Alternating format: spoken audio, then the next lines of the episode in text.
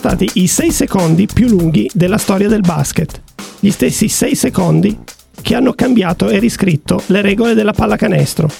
Sono Alessandro e inizia No Look.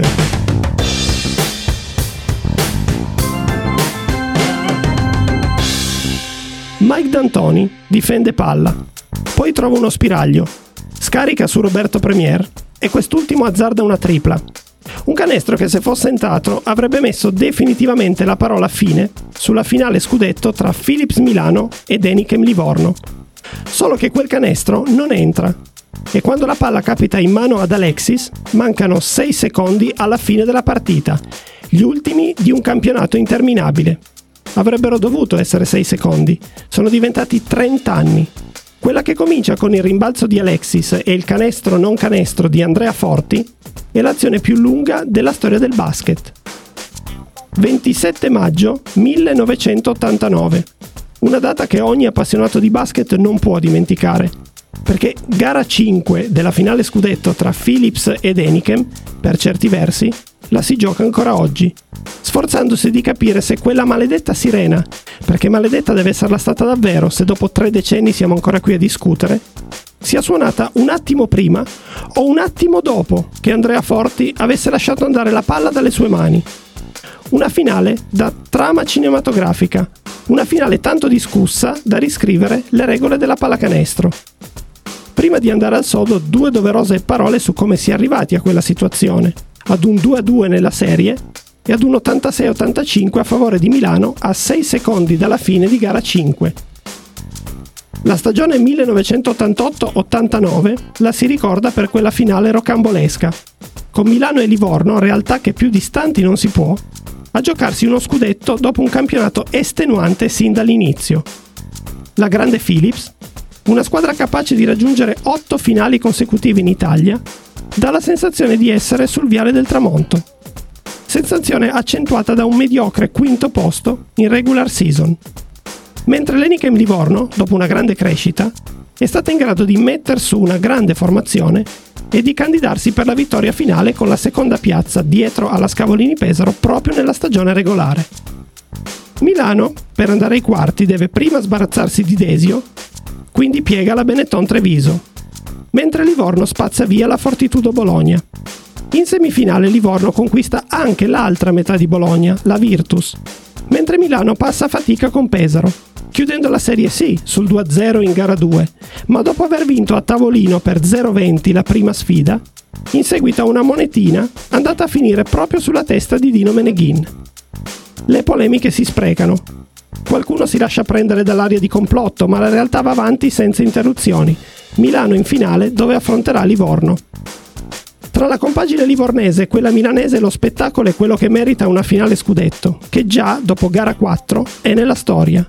Mai si era dovuti arrivare fino a gara 5 per assegnare il tricolore. Dunque, il 27 maggio 1989 va in scena la resa dei conti.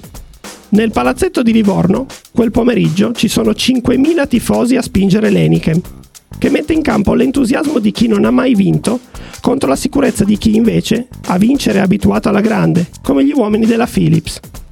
La lotta sul parquet è feroce, in una giornata calda fuori dal palazzetto ma soprattutto dentro, fino all'ultimo quarto, quando con il passare dei minuti si capisce che ogni punto sarà importante e che la parola fine arriverà solamente nelle ultimissime battute. Il caldo divampa davvero negli ultimi 36 secondi, quando Alexis infila una tripla e riporta a meno 1 la sua Livorno, 85 a 86. È il momento di tirare fuori l'esperienza e uno come Mike D'Antoni certe cose le capisce. Dunque congela il pallone, aspetta, lascia scorrere inesorabilmente il cronometro, ogni secondo lui lo sa è importante, fino a quando riesce a liberarsi e a scaricare a Premier il cui tiro però, come detto in apertura, non entra. Alexis non aspetta, recupera palle e apre subito per Fantozzi, palleggio e lancio per Forti che mette dentro. Il canestro, la sirena e l'urlo del palazzetto vanno all'unisono. La differenza temporale tra una cosa e l'altra è praticamente impercettibile all'orecchio umano. Quella che dovrebbe essere una festa si trasforma nel caos più assoluto, il pubblico invade il campo convinto che il tricolore sia dell'Enichem e mentre ci vorrebbe la calma più assoluta per capire se il canestro sia regolare o no, Sul parquet succede di tutto. I giocatori fuggono, i dirigenti non sanno che fare, partono addirittura pugni e risse con i giocatori di Milano. Tra questi Roberto Premier, colpito alla nuca e resosi protagonista di una scazzottata vecchia maniera prima di essere portato negli spogliatoi.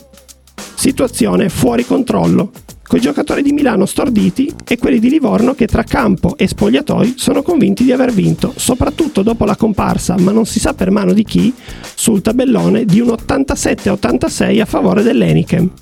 Seguiranno i festeggiamenti, addirittura il TG dell'Eventi parlerà di Livorno campione italiana di basket, prima che venga fatto ordine e che venga diffusa con chiarezza la notizia che i veri campioni sono quelli della Philips.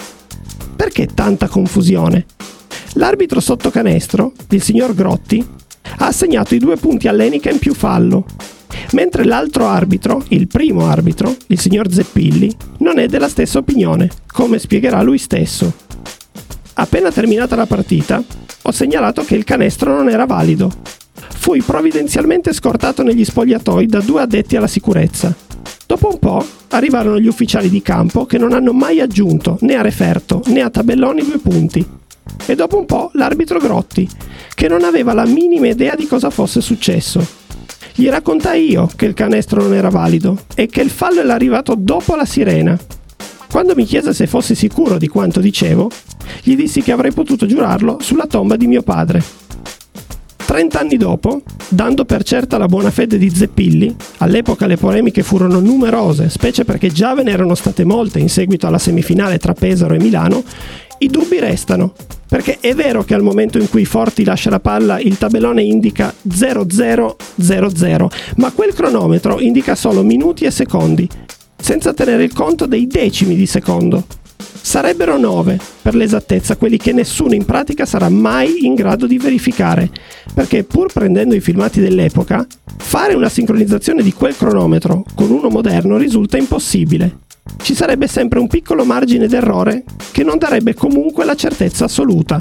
Da allora, nella pallacanestro si conteranno anche i decimi di secondo. La totale sicurezza sulla regolarità di quel canestro non c'è, c'è però un'altra certezza. Esiste una pallacanestro avanti Eniken Phillips e una dopo, con la consapevolezza che quella partita fu uno spartiacque senza ritorno.